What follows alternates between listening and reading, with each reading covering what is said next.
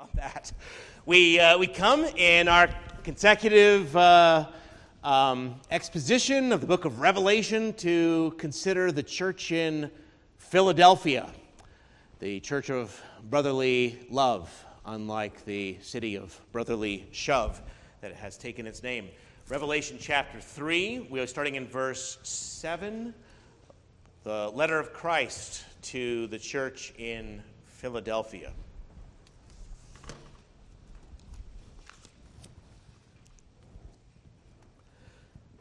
Revelation 3, verse 7. Hear the word of the Lord.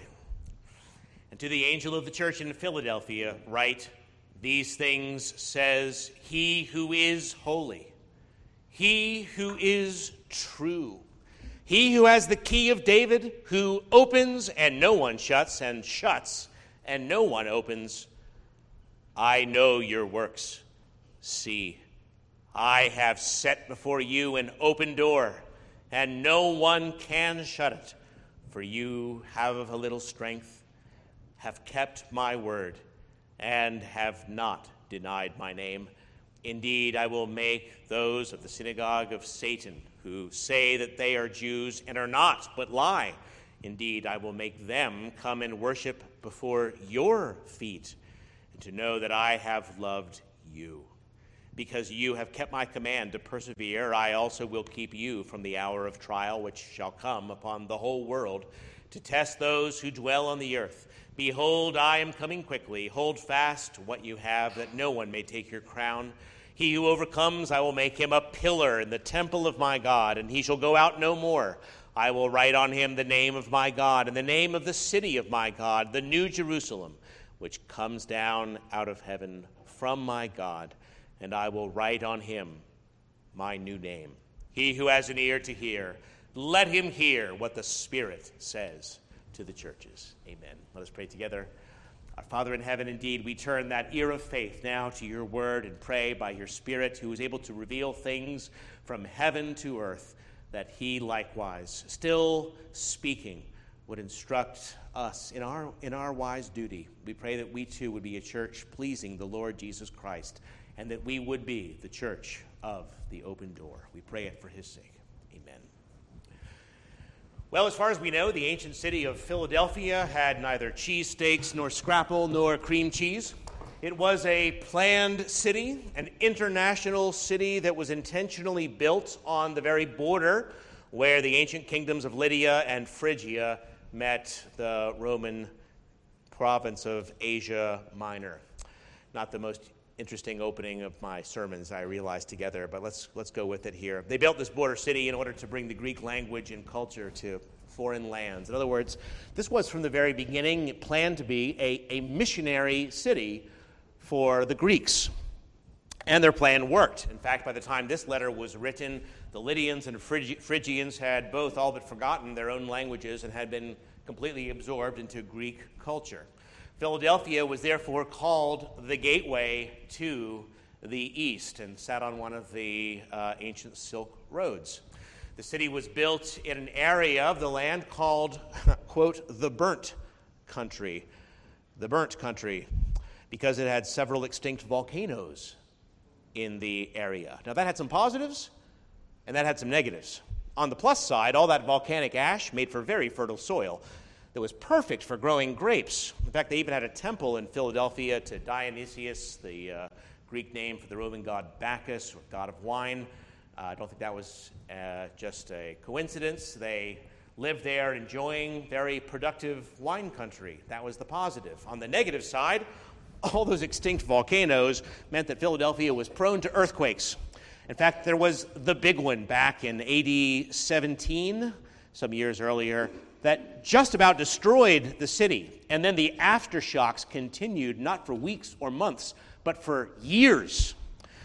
Even though the empire had generously paid to rebuild the city, the people were scared to live inside its walls for fear that they might fall on them one day.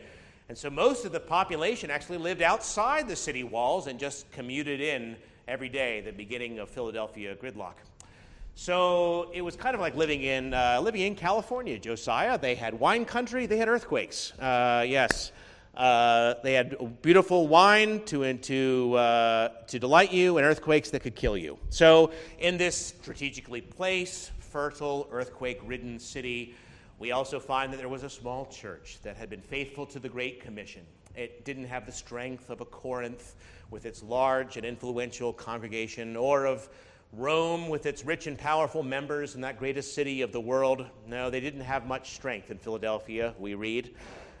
But you notice that Jesus has nothing bad to say about them, meaning that they were enjoying both right doctrine and the right living that inevitably flows from it. They talked the talk, they walked the walk, and so our Lord Jesus has nothing but praise and promise for them. Let's uh, consider this passage and especially the matter of the open door. And I'm sorry if you wanted me to talk about this tribulation and especially its relation to pre, mid, or post trib. Frankly, I don't see any of that in here at all. I don't see the point of telling a church that long since ago perished uh, that it would escape a tribulation far into the future when, of course, the whole point of that tribulation is supposed to be that all the church is taken up from it. I don't have that view. I don't have that view of the tribulation, so I'm sorry to disappoint you if you want me to explain why I don't believe in such a tribulation or rapture for that matter. So considered, see me afterward. Uh, I am going to be speaking this evening more on the matter of the open door, which seems to be right in the center of our passage. So, the open door. Uh, Jesus describes himself in verse 7 as the one who is holy, the one who is true, who, and you notice it's actually in quotes in the Bible because he's quoting directly from Isaiah 22. He who has the key of David, he who opens and no one shuts, and shuts and no one opens. This is directly referring to something that had happened back in the city of Jerusalem many years earlier, many centuries earlier. You can read about it in chapter 22 of Isaiah's prophecy, where the Lord condemns the residents of Jerusalem because, despite the fact that God had just delivered them from their enemies who were encamped outside the city against them, uh, the people were not neither godly nor thankful, uh, like Romans 1, right? They were. Uh, uh, they didn't glorify him as God, nor were they thankful for such a deliverance. Instead, they were still proud and trusting their own strength and resources. And so, after rebuking the city as a whole, God turns his attention to the chief steward of the city called Shebna, who, uh, because of his pride, God says is to be replaced by this Eliakim, who then would receive the key to the city instead, uh, and the sanctuary for that matter. And then uh, Eliakim, rather than Shebna, would be the one who could control who could come in and who could go out of the city of David. Okay? So, uh, going to have a, uh, a, turnover in the management of the city. Uh, what's the point? Well, it's a little abstract, but Jesus is like the new Eliakim. That is to say, he holds the key to open or shut the doors of life in the new Jerusalem, you see. And Jesus has uh, taken that key to the door of New Jerusalem and eternal life in it in order to reward this faithful church, saying to them in verse 8, I know your works. See, I've set before you an open door, and no one can shut it. Well, then, what, what was this door? And in what sense was it open? Well, if you'll pardon the pun, unfortunately, we don't have an open and shut interpretation. There are basically three kinds of doors described in the Bible. I'll note quickly one door we might call the door of salvation. You can think of it when Jesus said, I am the door. Whoever enters through me will be saved. That, that he is the way into God's presence, the way for our sins to be forgiven, and so forth. So Jesus is the door to salvation and eternal life. And so we just read at the beginning of the service how God had opened the door of faith to the Gentiles that they may be saved, the door of salvation. Um, a second kind of door, generally speaking, is found a few verses uh, from here. In fact, we'll read it next week in Revelation 20, where Jesus says, Behold, I stand at the door and knock. If anyone hears my voice and opens the door, I'll come in and eat with him and he with me. You could call this maybe the door to intimacy with Christ. Uh, it's actually not a verse about evangelism, though it's often used in that context, but it is a verse talking about repentance and how those who have become lukewarm uh, need to have their hearts warmed again to walk closely and intimately with their Lord, the door to intimacy. But the third kind of door, just generally speaking, we find in the Bible is what we might call a door of opportunity. And uh, really, this is generally speaking what this metaphor means. Um, we could even take those other two somehow and put it in the opportunity to be saved, the opportunity for fellowship with Christ, but, but specifically here, uh, the idea in the New Testament, especially, is missionary opportunity, an opportunity for the gospel. For example, on Paul's third missionary journey, remember he spent three years in Ephesus, and there he taught daily in the hall of Tyrannus so that all Asia, probably including this city, could uh, hear the word. He met privately in homes and so forth. He wrote of a great and effective door that has opened to me though there are many adversaries. He, he meant that even though he was facing opposition, the work was greatly blessed, and people were continuing to come in and be saved. And, and he remained in that place, for God had opened the door to a, great and effective work. Uh, later, when he left for Troas, Paul writes in 2 Corinthians how the Lord had opened a door for me there as he preached the gospel. 212. Later, Paul spent two years in house arrest at Rome. And uh, there he was able to have visitors and speak of Christ, uh, both to Jews and to Gentiles, even the Roman soldiers, even the Praetorian Guard heard and were converted. Yet not satisfied with that. He asked the Colossians to pray for greater opportunity, that God would open to us a door for the word, to speak the mystery of Christ, for which I am also in chains and that I may boldly manifest it as I ought to speak. So, uh, other, other references uh, could be cited, but this seems to most people to be the one that best fits the context. The context where Jesus just says, I know your works. I, I know what you are doing, and that immediately goes to speak about this open door. So, it seems to be this uh, open door for the effective uh, work of the gospel. Some notable people disagree with that, but that is the majority report. And so it seems that here in Philadelphia, this once missionary city for the Greeks, has now become the place where another door for effective evangelism is going on now for the everlasting gospel of Christ. However, we also learn from this letter that, just as in Ephesus, so in Philadelphia, the Jews are opposing them uh, we've seen that before, and this church has little strength. Um, probably meaning they're a small congregation, or possibly that they came from the lower classes of that Roman society, that very um, hierarchical society. Uh, e- either way, it's, it's clear they didn't have much leverage. They had no worldly influence to speak of. Just like in Smyrna, they were being opposed, if not persecuted, by the Jewish population of the city who were claiming to be the true Jews but lied. Whom the Lord again calls the synagogue of Satan for claiming to be Jews, his people, the Jews and the Gentiles being the true Jews. If you like, um, the fierceness of this opposition combined with the weakness of the church surely tempted the Christians in Philadelphia to go softly, to hold their peace, to mind their own business. But Christ was of another mind altogether. It was in this very city where the Jewish opposition was strong and where they were weak that the Lord opened a door for the gospel, a door that he says no man is going to be able to shut. The result, even that some of these opposing Jews would receive the gospel. That's the reference in verse 9. Indeed, I will make some of those of the synagogue of Satan, who say that they are Jews, but are not, but lie. All true Jews believe in Jesus. Indeed, I will make them come and worship before your feet, and to know that I have loved you you say, what's this when worshiping at the feet of the, of the church? I thought you're not supposed to worship at the feet of. No, no you understand.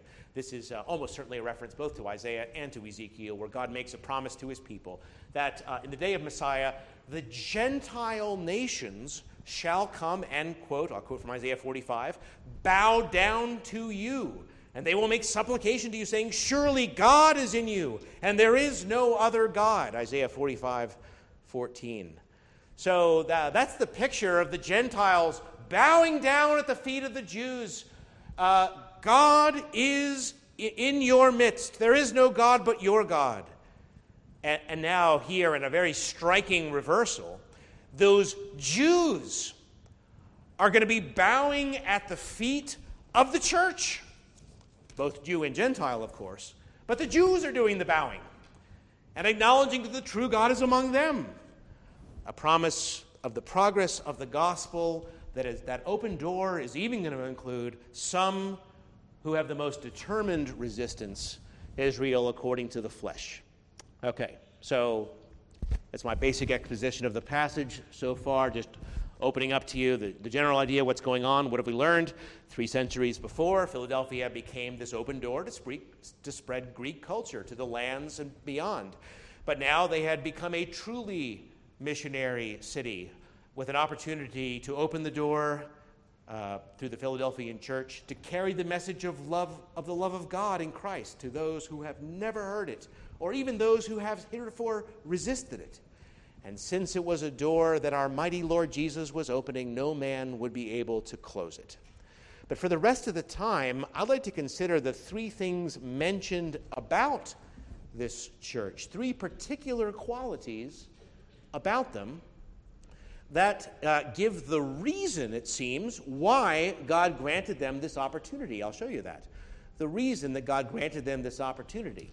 Um, I, I, will mention something that's not explicitly stated. Um, the fact that there is no condemnation for this church means it's a healthy church, right? You follow that? There's nothing wrong, so we can assume that uh, their walk and their talk were good. It was a healthy church. And I've mentioned to you before, not from a long time, not since a long time ago, that uh, healthy church, healthy churches are evangelistically effective. I mean, just statistically speaking, healthy churches are evangelistically effective. Not to say that just that evangelism is part of their health.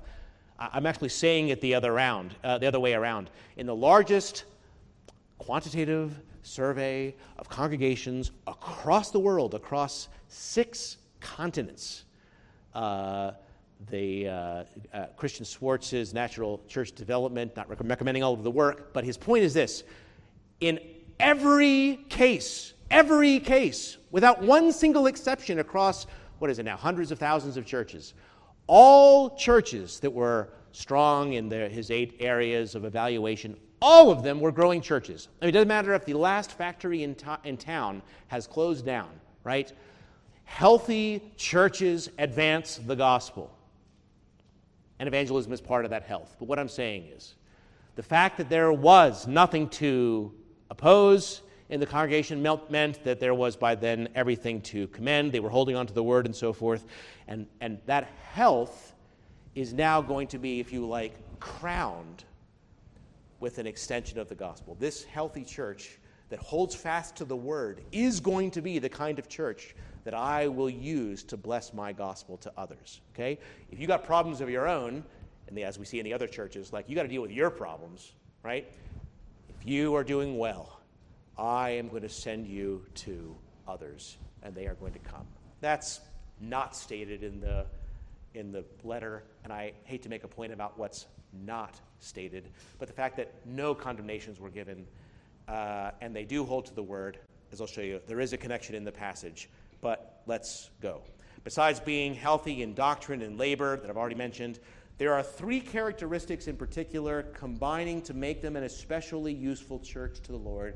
And I'm going to spend half the time on number one and then hit the other two quickly. So don't get worried when I say number two and we're late in the day, okay? All right.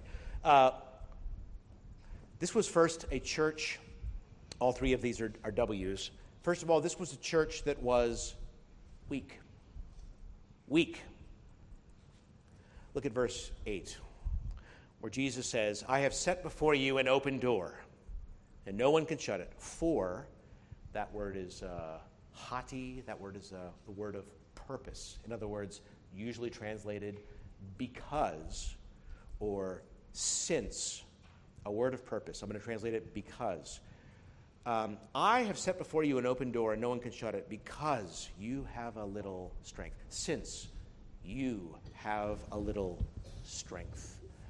I am doing this work, for you are weak. This was not a megachurch with seemingly limitless resources that they didn't have to depend on the Lord or anyone else. This was not a church that had a Starbucks in the foyer. They were weak, they had a little strength. In many ways, when it comes to open doors, weakness can be a very, very good thing. For to be an effective tool in God's hands, we must realize just how little our strength is so that we stay fully dependent upon His unlimited power. You don't have to be strong or impressive or attractive to be effective for God. Look at me. Okay, two of you paying attention there. Um, you have to learn to rely upon God's power. That's the kind of church, that's the kind of Christian that God does mighty things for. Uh, Martin Luther put it this way you remember in his justly famous hymn Did we in our own strength confide, our striving would be losing. True universally. God is pleased to employ believers and churches like Gideon's army who know that they are nothing apart from his power. And if dependence is a goal, then weakness is an advantage. God even gives weakness for this very reason. You remember how Paul described to the Corinthians, in order to encourage them in such a mindset, how,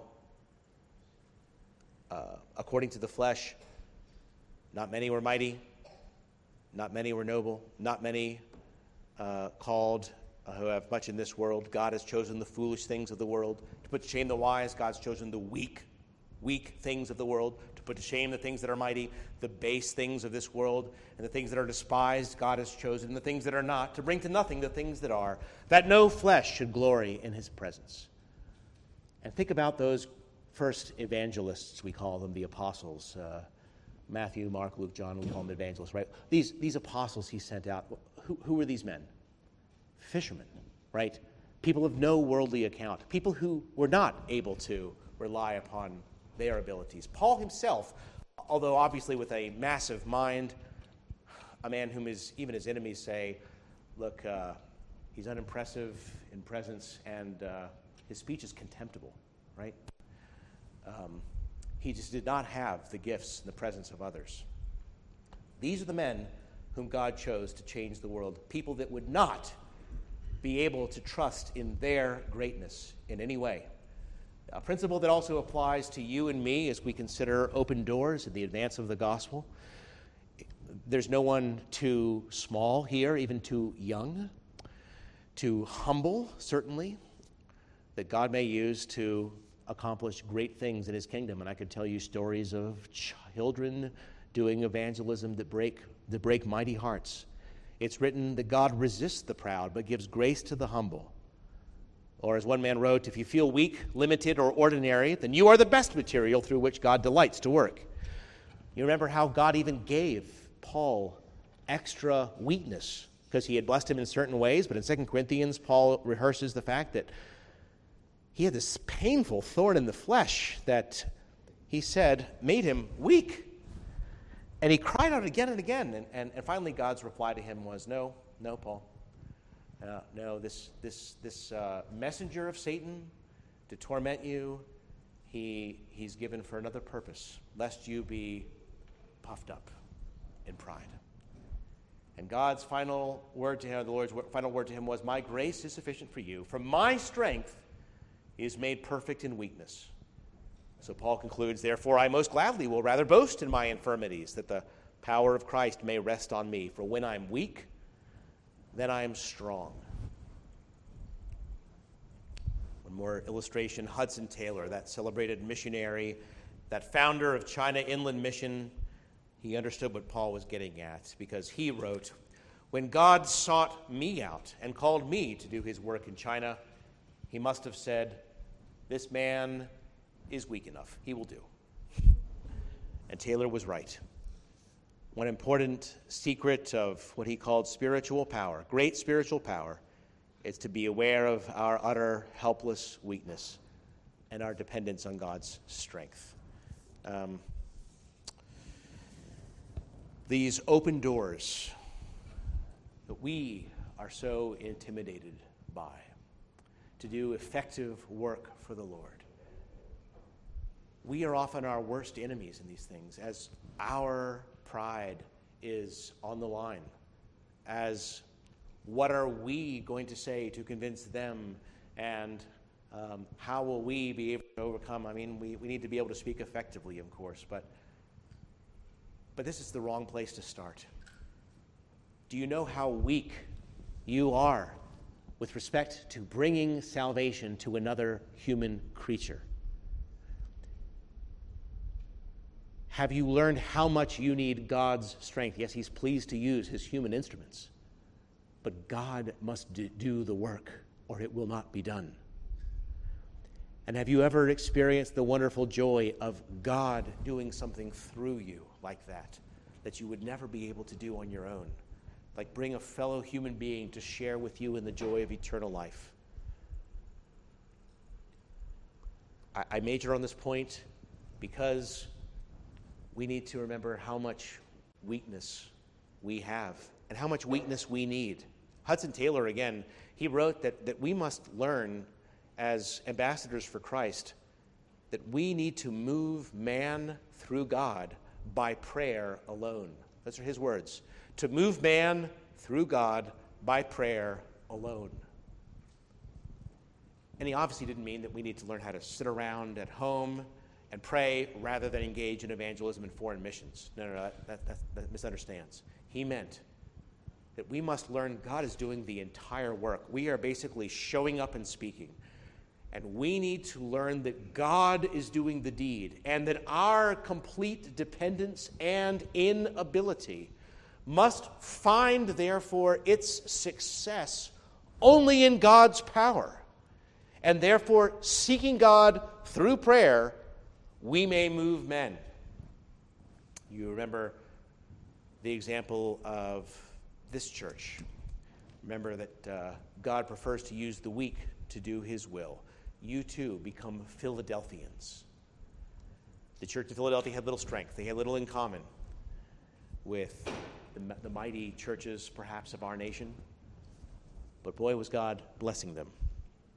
Uh, I, I, really think, actually, in so many ways, um, I go off on this tangent for a little while longer, this, this, this church of little strength has a great deal in common with the worldwide church of the Lord Jesus in every age, if we consider it as a community of those who are genuinely devoted to Him and His cause, that number is always weak and small and powerless relatively in numbers and wealth and prestige. I mean, there has scarcely been a time in human history anywhere where the true church has wielded any power in this world and it usually didn't go well when they did it, as a matter of fact. But small or not, weak or not, the church does work that it could never do on its own through leading people to see the one who holds the key of David, who, who, who is able to give them entrance to the New Jerusalem. And one more practical application now before we move on. what, what is it that makes evangelism so difficult for you and for me? Isn't it the fact that, I mean, there are so many more unbelievers than serious Christians in the world, and we represent such a minority viewpoint.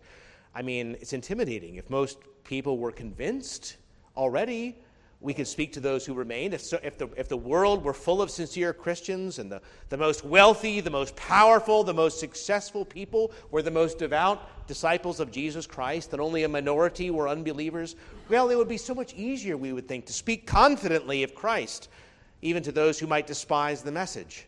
It would be easy to have the confidence of our convictions if those convictions were widely held. But peer pressure is one of the most powerful influences in the world, and it works as much on adults as it does on you teenagers and little kids, little children. So, when most people are not believers in the world, and don't welcome the message about Christ or his salvation, it's much harder to be as bold and fearless as the gospel requires, as Paul says the church needs to pray that he would be.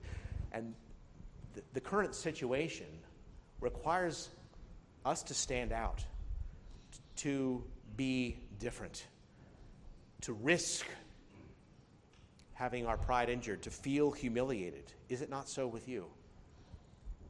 We are lacking confidence because we lack strength and influence and size. And that is the problem that this letter does, in so many ways, address. I've told you before about Alvin Plantinga, now uh, retired professor of philosophy from Notre Dame, one of the most influential and respected philosophers in the world. No? Uh, used to be president of the uh, American Philosophical Association, western half of the U.S. A man of a, a great mind, a great Christian mind. He wrote, quote, a few years back, I several times found myself thinking about a certain person and feeling obliged to call him and, and speak with him about Christianity. This was a person for whom I had a lot of respect, eh, but who I thought had nothing but disdain for Christianity.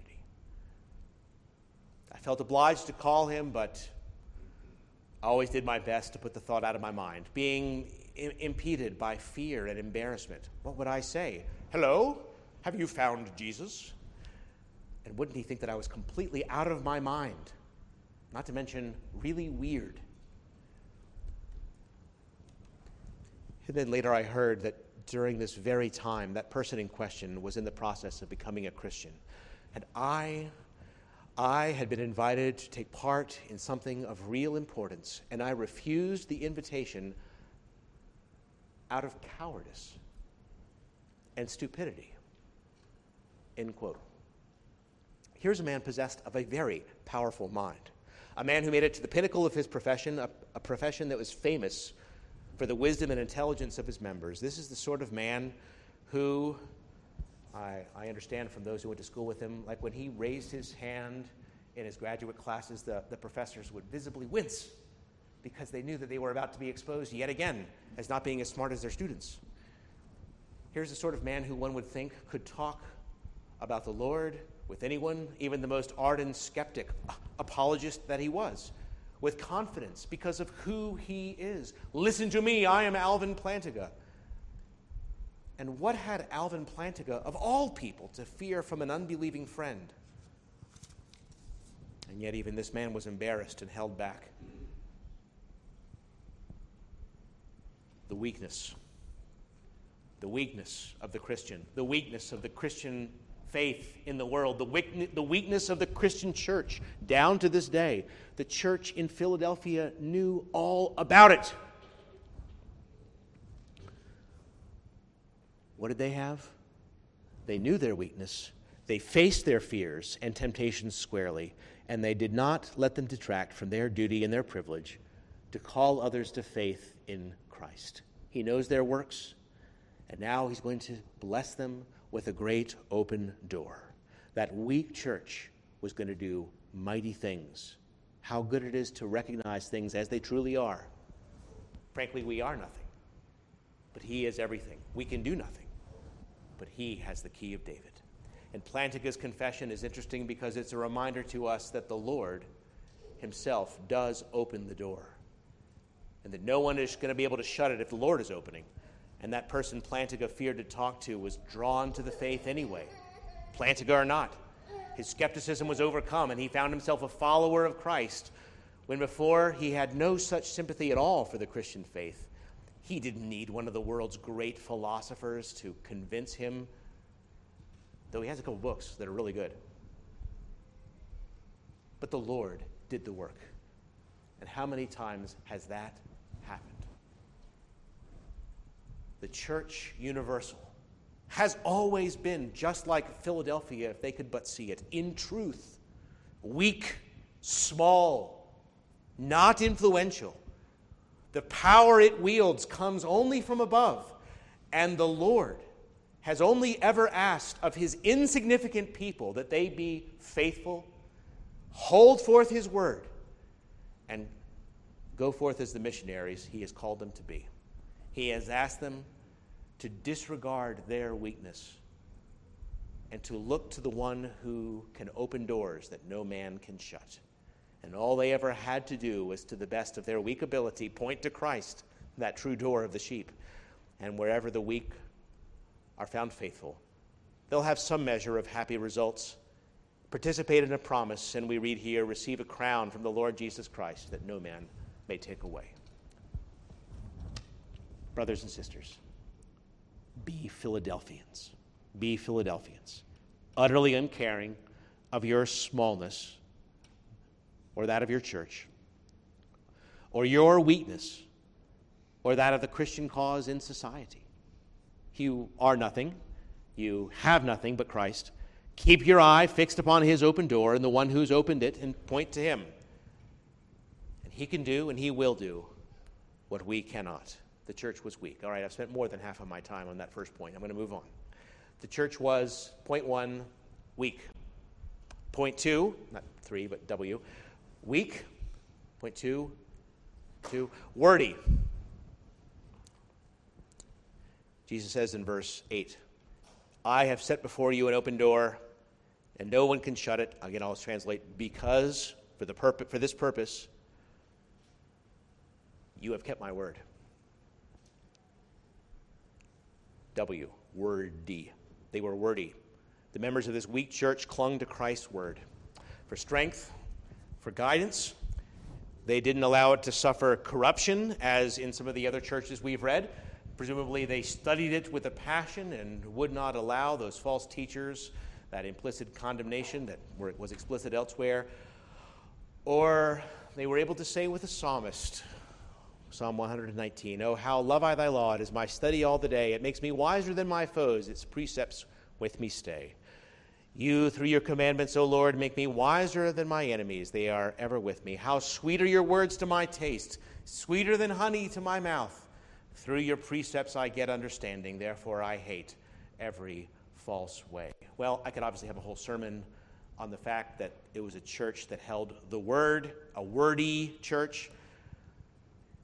But I'll simply make the connection here. The fact is, God will open the door for effective evangelism and missions when believers tell the biblical truth, when they stand on the authority of Scripture, and when they live according to the teaches, teachings of this book and, and this, is, this is why the, uh, the, the, people in the, the, you know, the, the main line, the older churches that have been saying for years now, the church needs to change or die, and they reevaluate their interpretation of this and that to suit the culture, and we need to adapt to the culture, we need to change or die, right? That they themselves are dying at an alarming rate.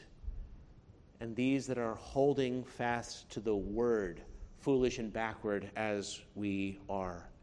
Continue to see it go from strength to strength. When we tell the biblical truth, stand on the authority of Scripture, when we live according to the teachings of this book, and when we are standing out, yes, in an ungodly world, expecting that they are only going to revile and hate us, that wordy Christian in a wordy church finds that the Lord opens the door. Are you keeping God's word? Is it your study all the day? Are you living accordingly in an ungodly age? Are you standing out for Christ? Even if you think, well, the way I'm standing out, uh, I doubt that anybody's going to be attracted to Christ because of me. No, no, no. These are the people whom the Lord is pleased to use. The Lord will open doors for such. The doors will be closed to you if you keep this book closed.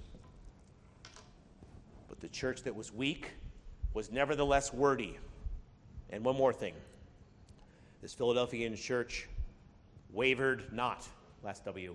They wavered not. Okay, I'm really reaching for these, but I'm trying to keep you engaged on a Sunday evening, right? When I'm going along. Wavered not. Look at verse 8 again, where Jesus says, um, Yep, I'm. Uh, I'm, I'm opening before you a, a, door that no man can shut because uh, I know you have a little strength and you have kept my word, and you have not denied my name. You have wavered not. Here's a church whose members refused to give up their faith in Jesus, no matter the slander of the Jews, the peer pressure of a city filled with idol worshippers, the opposition, even of the persecution they faced, though not much is mentioned here. None of that could ever make them waver. They wavered not. They have not denied the, their name uh, implied, despite the uh, thoughts they may have had for doing so. They were faithful to the end, and they would continue to speak up for Jesus. You know, it was centuries later when the Muslims flooded, across Asia Minor, following these very roads that we've been reading about. Um, and interestingly, when every other town had fallen, Philadelphia alone remained. Of all the, of all the churches and all the cities in Revelation for centuries, this was alone a, a free Greek Christian city in the midst of a heathen people. Uh, I will say in the 13th century, the, under the Seljuk Turks, uh, the church did disappear for a time, and there was no church in that city, but there is again today. And in fact, with the exception of ancient Smyrna, now Izmir, um, all the rest of the other churches today are in ruins, but here also, the ancient name Philadelphia, the church still stands today holding aloft the banner of the Christian faith. Despite all the opposition, to this day, they waver not. So Jesus says, You don't waver?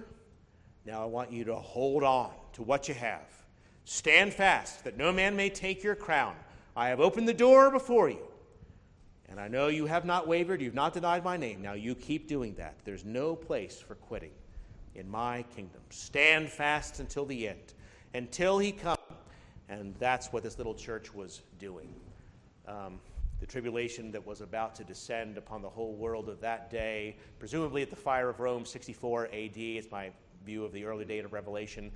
Another possibility later, the Decian uh, persecution, or what's the rather uh, early second century. Anyway, the point is the persecution was about to get very hot. This city, all the way on the border, at the intersection with the other lands, was going to be spared. It is as though the great test was going to come, and God looks at this little church on the fringe of the border and says, You know, you've already passed the test. Now, now you go forth.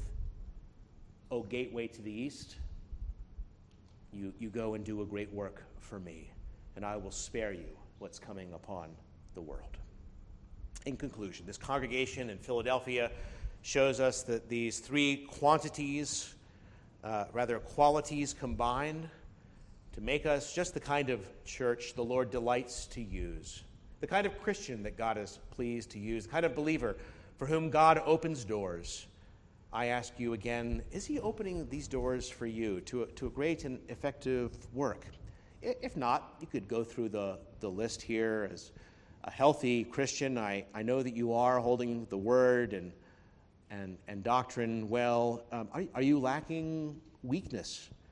Are, are, you, are you seeking to do it all by your own power? Is it, is it your own pride that's getting in this in the way of humbly seeking God's power and standing for Christ?